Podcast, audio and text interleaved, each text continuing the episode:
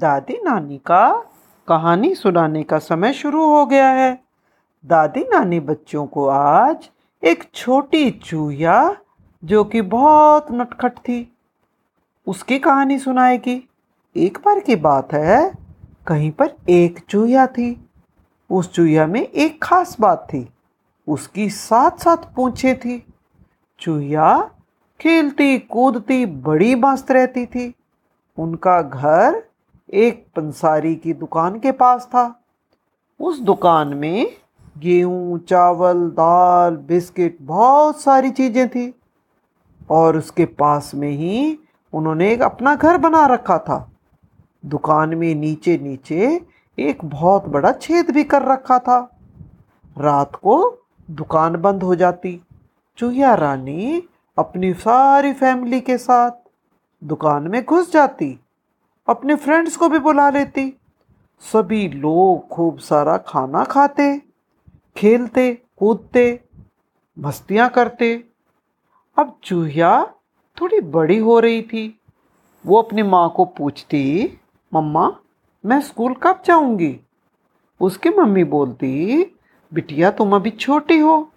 जब तुम five years की हो जाओगी, तभी स्कूल जा पाओगी। थोड़े दिन में आखिरकार नन्नी चूया पाँच साल की हो गई। उसकी सात पूछे भी खूब लंबी लंबी हो गई।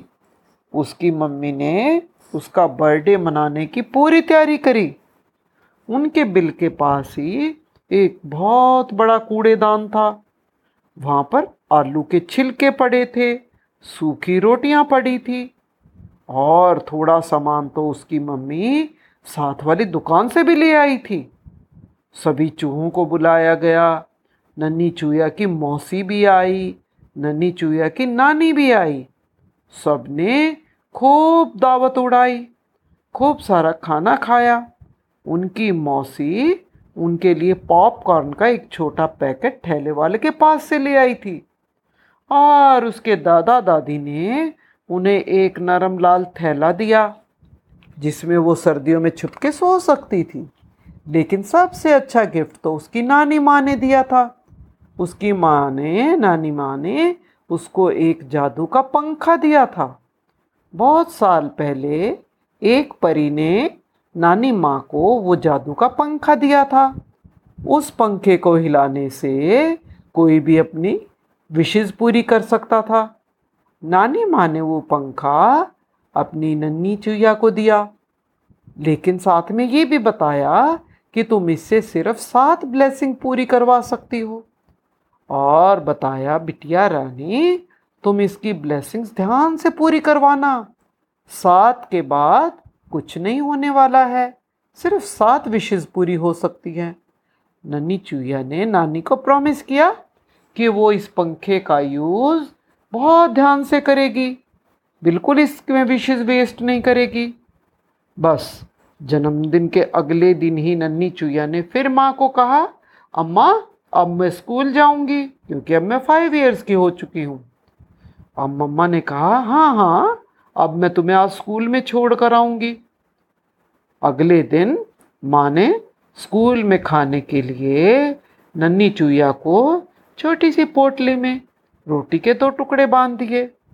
पास के खेत में स्कूल था। वहाँ पर सभी बच्चे, चूहों के बच्चे पढ़ते थे। माँ नन्नी चूहिया को खेत की मेड़ तक छोड़ आई और कहा, अब तुम अंदर खेत में जंप लगाओ, तुम्हें अपना स्कूल मिलेगा। सामने चूहों का स्कूल था। छोटे छोटे चूहे खूब मस्ती लगा रहे थे। टीचर बच्चों को लंबी कूद लगाना सिखा रहे थे और ये भी सिखा रहे थे कैसे उनको बिल खोदना है? कैसे प्लास्टिक को कुतरना है? सबसे मुश्किल काम जो सिखाया जा रहा था, वो चूहेदान में से रोटी को उठाना था, ताकि वो पकड़े ना जाए। ये सब काम स्कूल में सिखाए जा रहे थे। लेकिन नन्ही चुईया शाम को घर आई। वो बहुत उदास थी।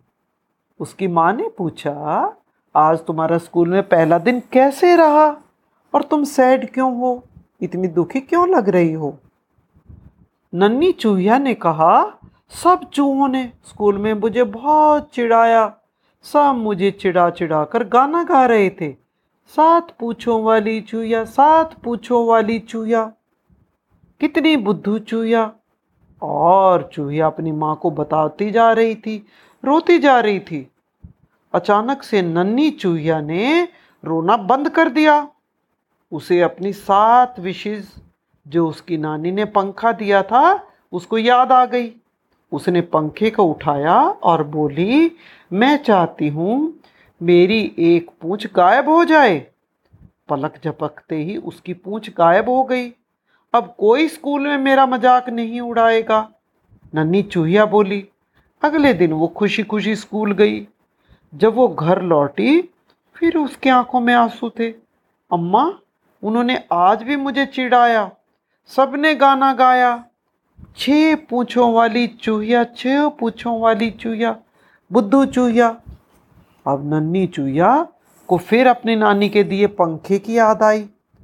और पंखे को उसने कहा, मैं चाहती हूँ मेरी एक पूंछ गायब हो जाए। झट से एक और पूंछ गायब हो गई।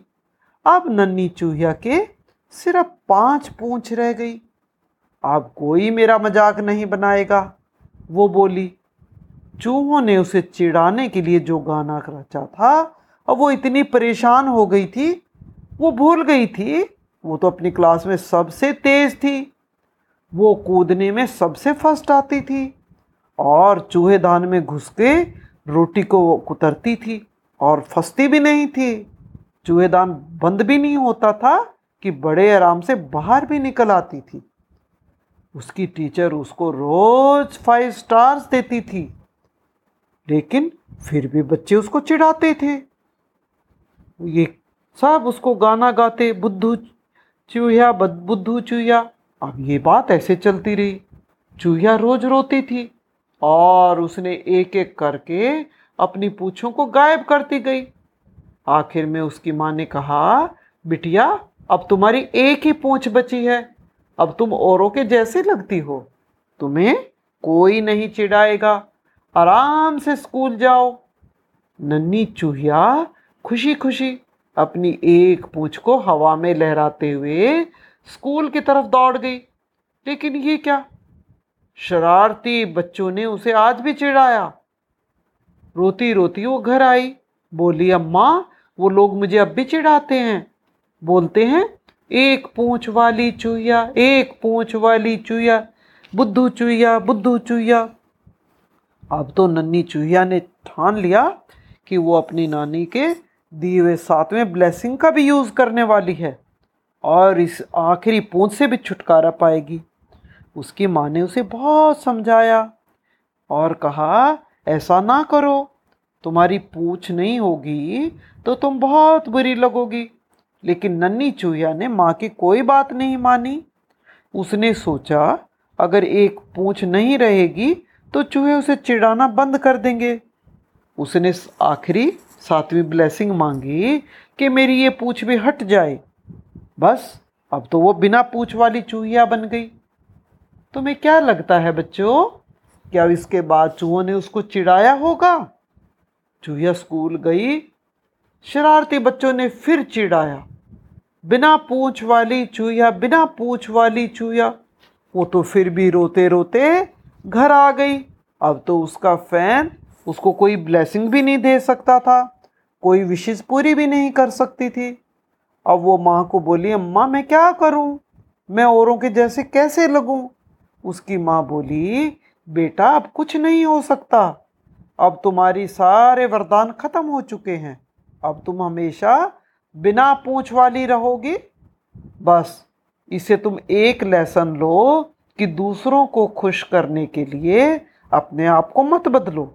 तुम जैसे हो, तुम सबसे अच्छे हो, तुम बेस्ट हो।